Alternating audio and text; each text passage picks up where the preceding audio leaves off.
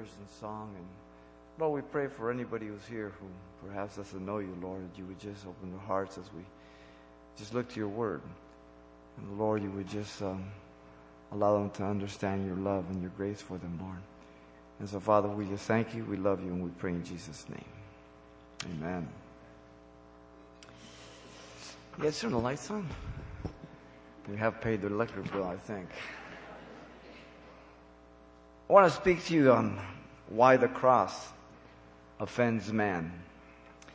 You know, back in the 80s, um, on the Saturday Evening Post um, cover was a painting of Norman Rockwell that uh, showed a woman buying a Thanksgiving turkey. And the turkey was on the scale, and the butcher was behind the stand, uh, the counter, and the woman was about 60 years old, and she was standing in front of the counter. And when you looked at it, you really didn't see anything suspicious, but then Rockwell focused in on their hands.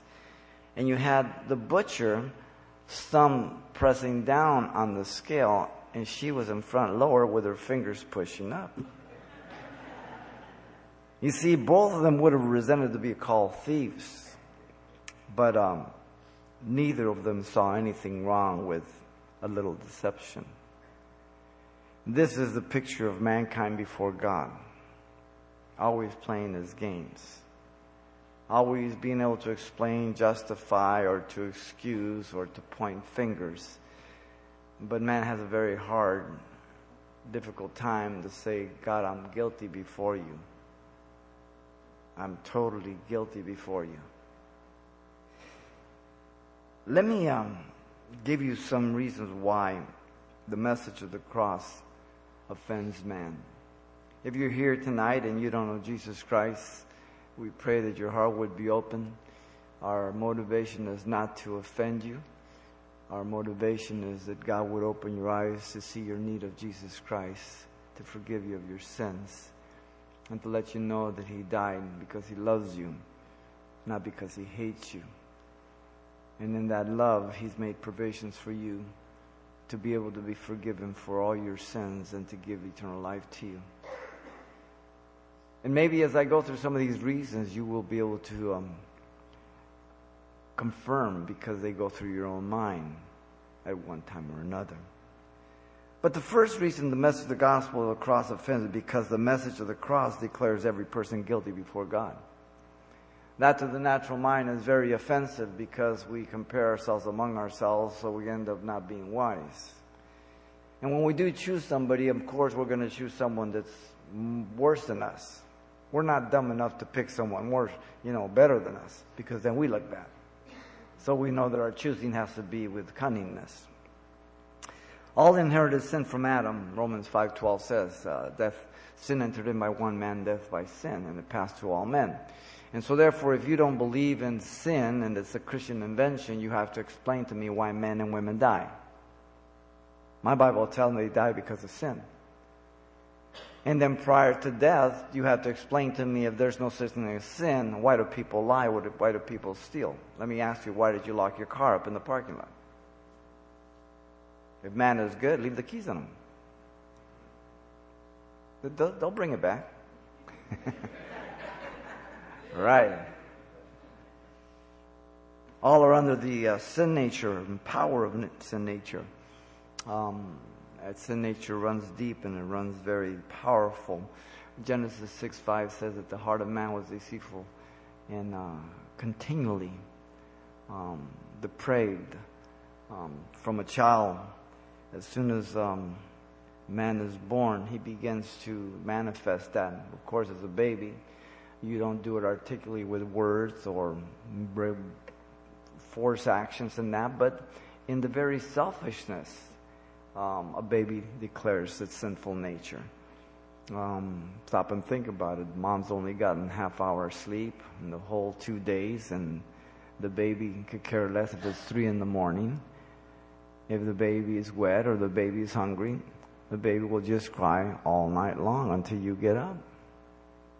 And thank God that God gives us babies without teeth, unable to walk, with bad coordination, because if that baby could walk, and coordinate. He'd get out of his crib, straddle your neck, and mess yourself up. Because he's only concerned about his needs. Now, they're legitimate needs, but it's just a point. All fall short of the glory of God, Romans 3.23 says. So that means that we fall short of what God's standard is, which is perfection regardless of how moral you think you are, regardless of how good you think you are, you fail at least a thousand times a day. From the minute we get up, we blow it. If not in word or deed, certainly in thought or in the heart. Every one of us is a witness of that, whether we're Christian or non Christian. It's like trying to jump from Newport Beach to Hawaii. If you say that you can measure up to God's standard.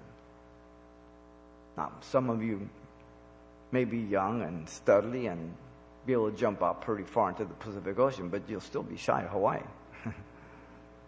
you can get up on this balcony and you might get to the fourth or fifth row, but you're never going to make it to the stage. That's the picture of man. Shy, short of the glory of God. So no one qualifies to be in heaven. No one can meet the standard to be in heaven. All are lost and depraved. And that's very hard. A lot of you are young here tonight. As you've been taught in school, the schools and the teachers and the educators tell you that you are basically good.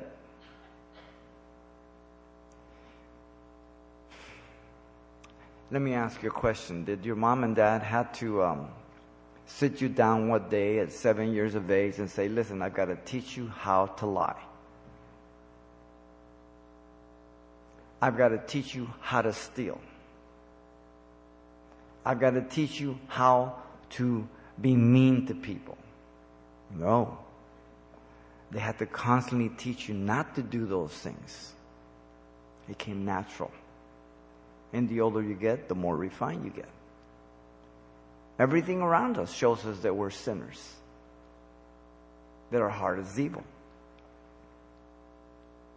And yet, some of you maybe don't know the Lord say, Why should I be blamed for Adam's failure? Since you said that sin and death came through Adam. Well,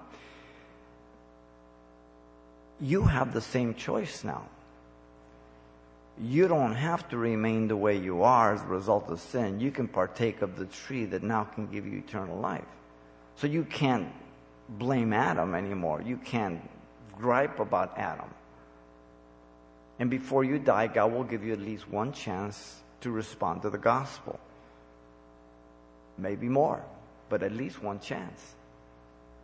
So no one's without excuse. You might say, why should God blame me for, what he made me to be? And many people are using that argument, especially with homosexuality. God didn't make you homosexual. God didn't make you a fornicator. God didn't make you a drunk. God didn't make you a liar. To say that God made you that is to corrupt the creation of God. What we see today is a result of man's rebellion against God and the fall. But even by nature, we are without excuse, the Bible says. We know the corruption of the natural order, male and female.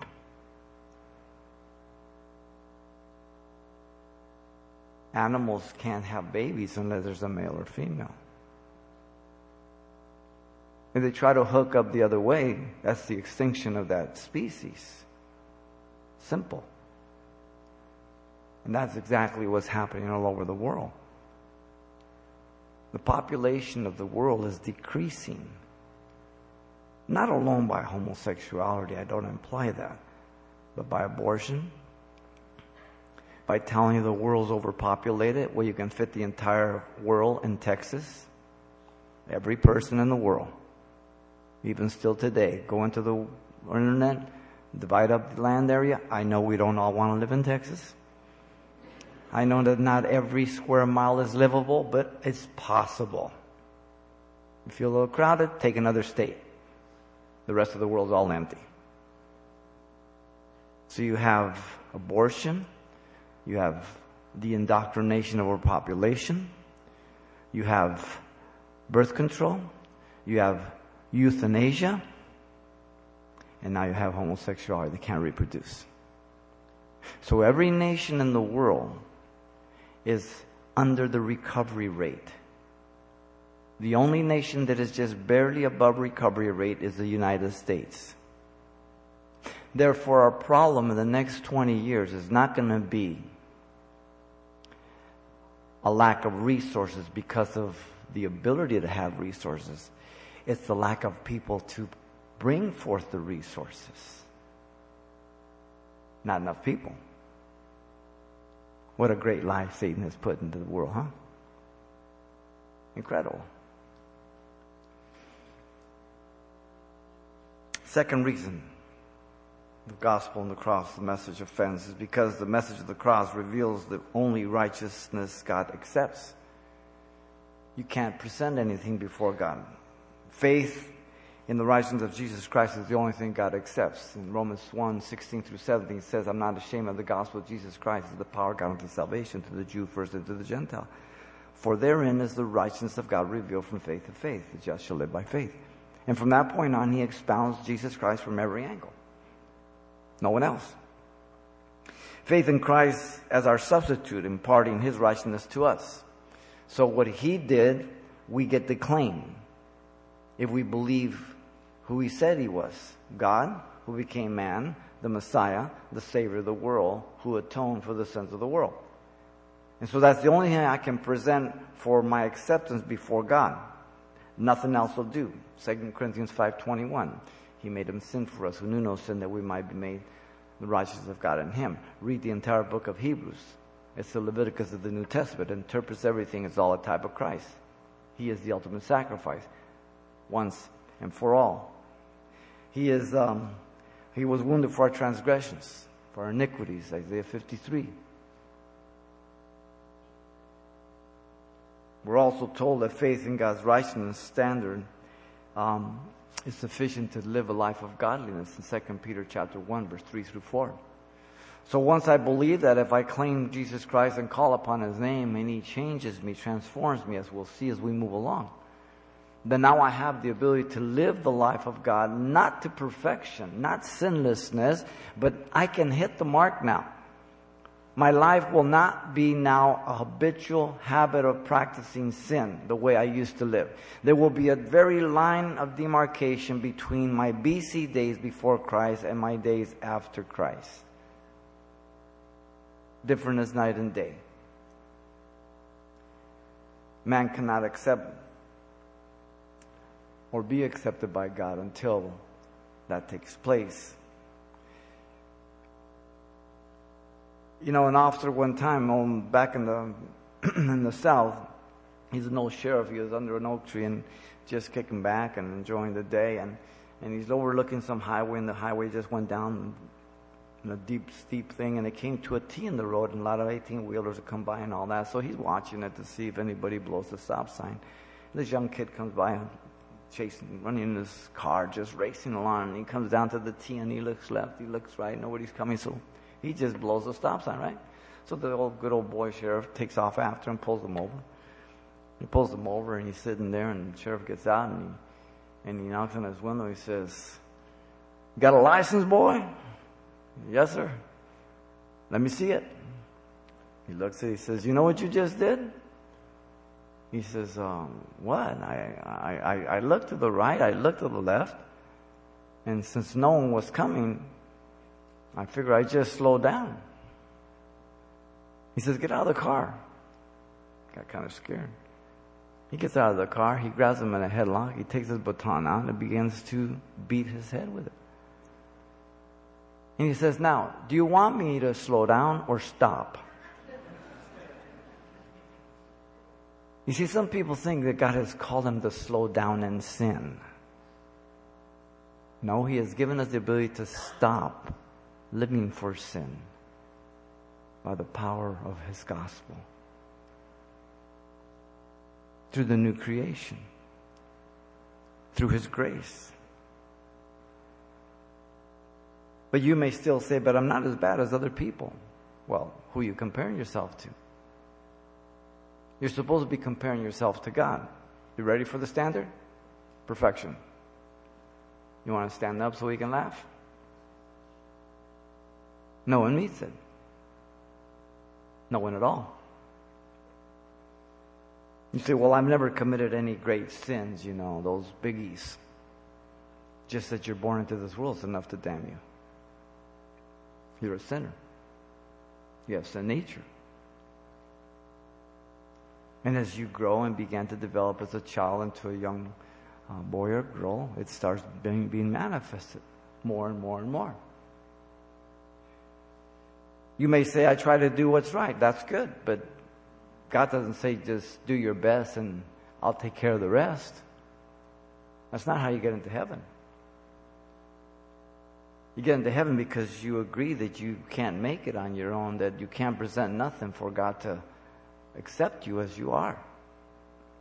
You really have to come to God on the basis of what somebody else has done for you the person of Jesus Christ. But a third reason is because the message of the cross proclaims access to God only in one person and by one person. And so this offends many religious people. Um, there's no other name whereby men must be saved, Acts 4.12 says.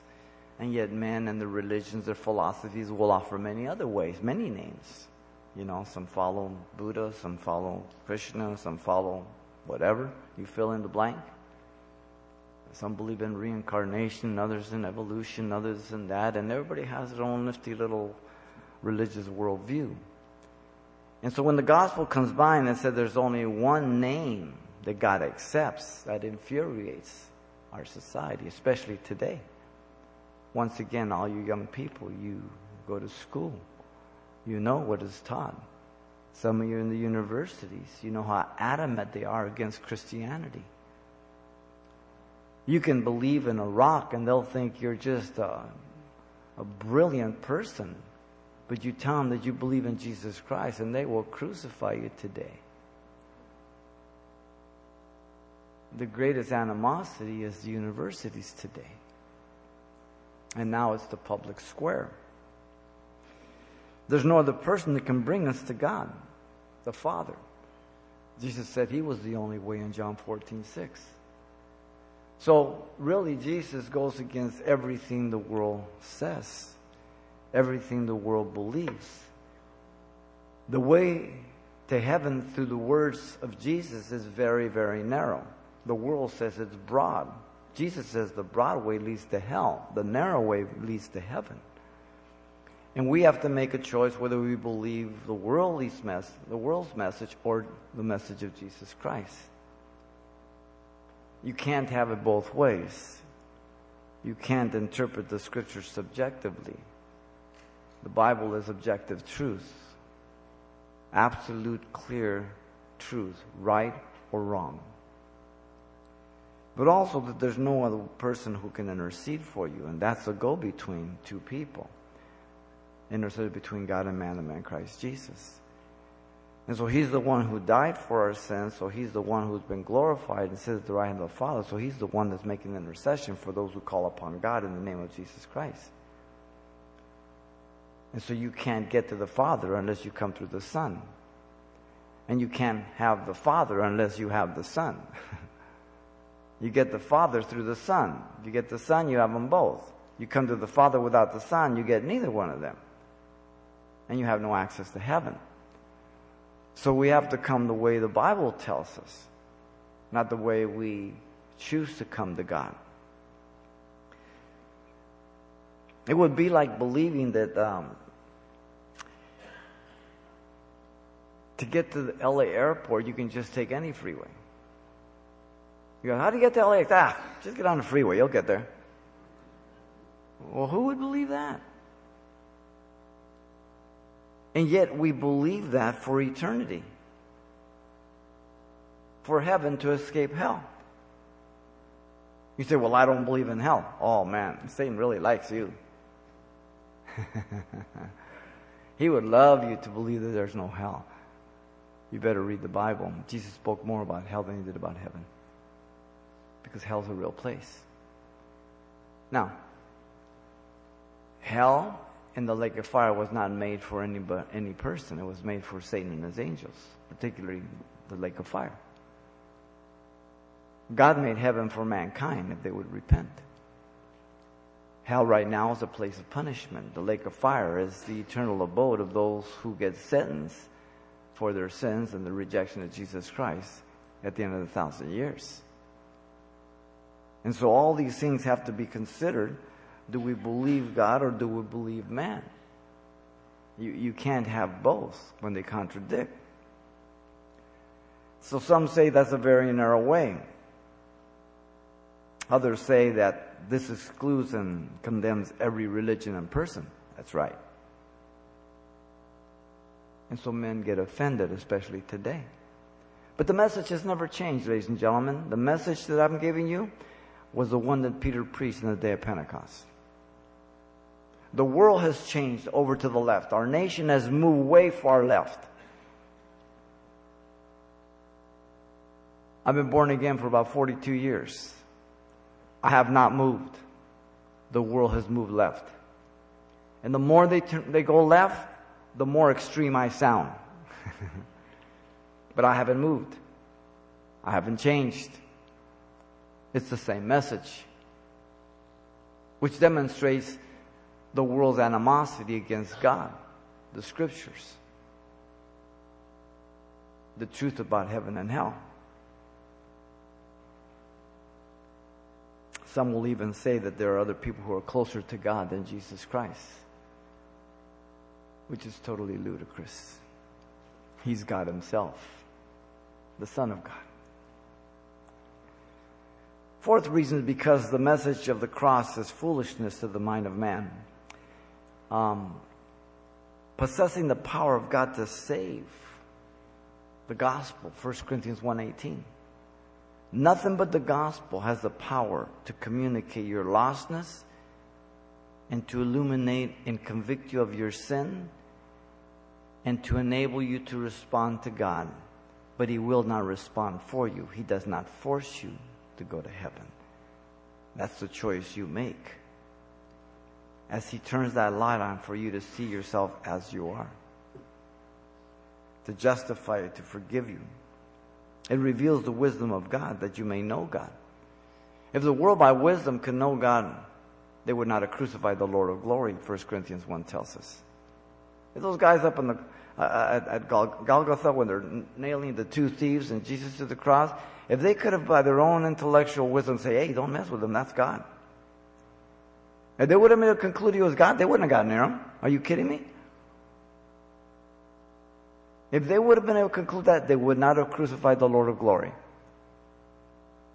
So the gospel message reveals the wisdom of God for you to know God. No math book can do that. No science book can do that. No philosophy book can do that. No study of anthropology can do that. Geology, oceanography, every other ology. It points you away from God.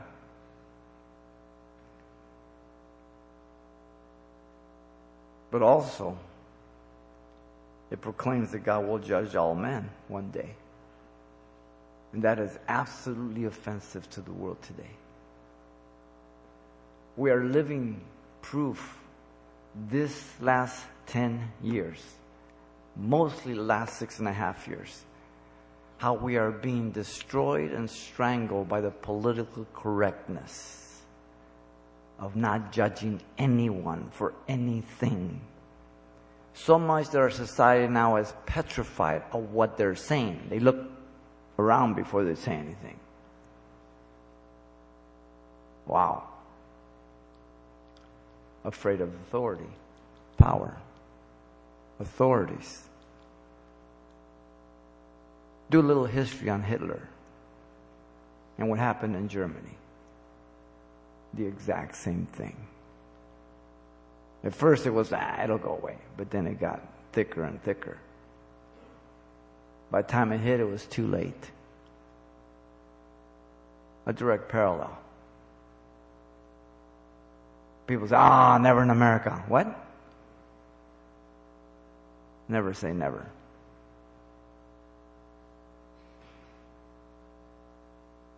If someone would have told you that the Berlin Wall would have been removed in 1989, just a month before it was, you would have said, You're crazy. There's no way. But it was.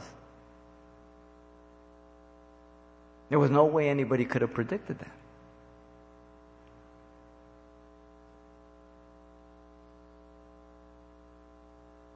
The only way you and I can be forgiven is of our sins is through Jesus Christ. As foolish as it may seem, as difficult as it may be for man to accept that, it is the absolute truth. And when people take a step towards that direction and trust God for it, it happens just like that Berlin Wall. Everything comes down. As foolish as it may seem, it makes no difference and you come to know God. But a fifth reason is because the message of the cross calls for all to repent from sin, to turn away from sin. Repentance means to change your mind, want to change your heart. You agree with God that sin is sin, that sin is against Him. You consecrate your life to Him, and you commit your life to Him to trust and depend upon Him, dying to self every day as you get into the Word of God. So you confess, you acknowledge your sin, you abandon it, as you confess it. And now you're living for Jesus Christ as you yield your life for Him to live through you. And that's the grace of God. The prophets always call the people to repentance because people got so corrupt. In fact, the last prophet Malachi, he preached repentance in view of the present life of sin and that time in view of the Lord's return. John the Baptist opens the New Testament with the words of Malachi Repent, for the kingdom of God's at hand even though there was 400 years between the last prophet and the first prophet of the New Testament. See, repentance is the consistent message of salvation. John the Baptist preached it, as I said. He was a cousin of Jesus. Jesus preached it. The disciples preached it. You go through the book of Acts. It's never changed, it's never altered, which is one thing that you have to judge wherever you go to church. Is the message from the pulpit the cross of Jesus Christ, or is this something else? If the cross is not the central message of that pulpit and that church, then they're doing a disservice to Jesus Christ. There is no other good news apart from the cross of Jesus Christ. If the church is just entertaining people, telling nice, nifty little stories, having all kinds of activities, nifty little plays, nifty little video things. But the focus is not the cross of Jesus Christ and repentance from sin. Then it's not the church of Jesus Christ, it's the church from hell. Christ must be the center. Not man, not good works, not entertainment, not teaching people how to be happy, you ever, Peter, did Peter say that at Pentecost? Let me tell you guys how to be happy, how to feel good. We've culturalized the church. We've tainted the message. We've taken out the power of the gospel and put in man's plastic presentation of the gospel.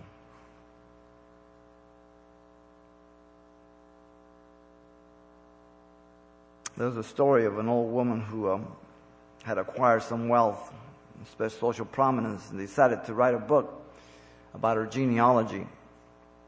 The well-known author was engaged in the assignment, but in his discovery, he realized that one of her grandfathers had been uh, a murderer and um, had been electrocuted at Sing Sing. So when he said this would have to be um, included in the book, the woman pleaded that he would find a way to say it in such a way that it would kind of hide the truth. Once again, showing the heart of man. So when the book appeared, the incident read as follows, quote, one of her grandfathers occupied the chair of applied electricity in one of America's best known institutions. He was very much attached to his position and literally died in the harness.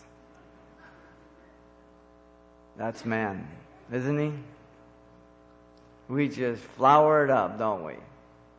Because we hate to say we're sinners headed for hell. And we're enemies of God. Wow. Some of you may say, repent from what? I've done nothing wrong. And you actually believe that. You're not lying to me. Because your mind has been indoctrinated with an amoral society. No right, no wrong. In fact, our society calls evil good and good evil. They just have paraded the atrocities that happen in our society with Bruce Jenner. Hail him as a hero, courageous. While looking down at one of the greatest heroes in our history, one of the greatest snipers defending our country. One of you young ladies goes down the street here, gets an abortion, they'll applaud you. If you go out there and try to stop a woman from killing a baby, they'll throw you in jail. Evil's good and good's evil. If you don't think it's in America, you're smoking something. It's all around us. What gives you the ability to be able to discern and to make that judgment? The gospel of Jesus Christ. Nothing less. So all of you young people, you have to put down the mind of Christ. So you're not gobbled up by the indoctrination of this humanism and evil society. You see, the Chinese word for crisis is a combination of symbols. One is danger, the other one opportunity. That's exactly what the message of the gospel is. It is an opportunity for danger and also for opportunity. It all depends how you decide. Danger if you reject the gospel because it condemns you and it damns you. And if you die without Jesus Christ, you're eternally lost. And it breaks the heart of God for you to be lost. Opportunity if you take the opportunity to accept and embrace the gospel and trust God for your salvation and see Him transform your life. Those are the two things that come through the gospel. Once again, some of you may not be old enough to remember old flypaper. How many still remember flypaper? All right. It's a roll of paper you pull down and, and, and you can catch flies, okay? And um, it may be true there are two sides of every question, but it's also true that there are two sides to flypaper. And though it may not matter to you what side the glue is on, it matters much on what side the fly chooses. if he chooses the side of glue, he's dead.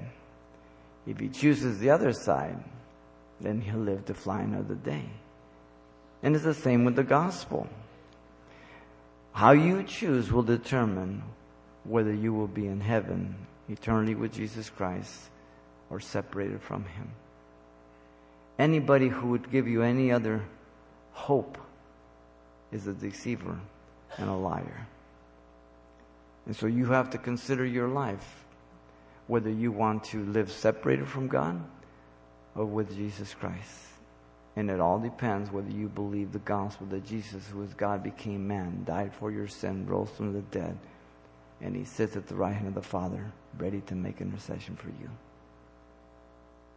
And if you call upon his name, you shall be saved, and he will forgive you for all your sins and give to you eternal life and give you a new divine nature able to live your life to the glory of God. Never sinless, never perfect, but you will be able to hit the stinking mark. You will fail at times because we still have sin nature, but we don't have to be slaves to that sin nature any longer. That comes by grace through faith. That not of ourselves, but it's a gift of God. And so, here you are like the fly. Which side of the fly paper do I want to choose? Choose carefully. Your eternity is at stake, nothing less. Father, thank you for your grace, your love, your goodness. Pray, Lord, you deal with our hearts, and we thank you for just the privilege of being able to minister your word. We pray for those that are here that do not know you, Lord, and those over the internet. We pray that you would speak to their heart how much you love them and how you want to save them, Lord. And so we pray, Lord, that their mind would not be distracted or persuaded and dissuaded by Satan or their own flesh, but they would trust you for what you've made known to them even now. As you're praying, if you're here tonight, if you don't know Jesus Christ as your Lord and Savior, God has brought you here to be saved, to repent of your sins, a change of heart with a change of mind through His grace. The people asked Peter, What must we do to be saved? He says, Repent and turn to Jesus Christ, and He will give to you eternal life. To you, your children, and as many as are far off. The message has never changed. The way to come to Christ has never changed. The result has never changed. Nothing has changed. If you want to accept Christ Jesus, this is your prayer. Not to us, but to Him. You can repeat this and ask Him right now, and He's going to save you right where you sit. Father, I come to you in Jesus' name. I ask you to forgive me, Lord, for all my sins. Give me a brand new heart. Fill me with your spirit. I accept you as my Savior and Lord. In Jesus' name. Amen. If you made that decision, there's a brother to my right, your left here. They're going to close with some music. Before you leave, go right over there. They're going to give you Bible absolutely free. Share some important thing for your growth and encourage you to find a church to fellowship, get in the Word, and start growing. If you didn't accept and you want to accept and go right over there, they'll lead you to sinner's prayer. But don't leave here the same way you came in. Satan would love nothing better than for you to be lost and to perish for eternity. God wants to save you. God bless you. Thank you for coming.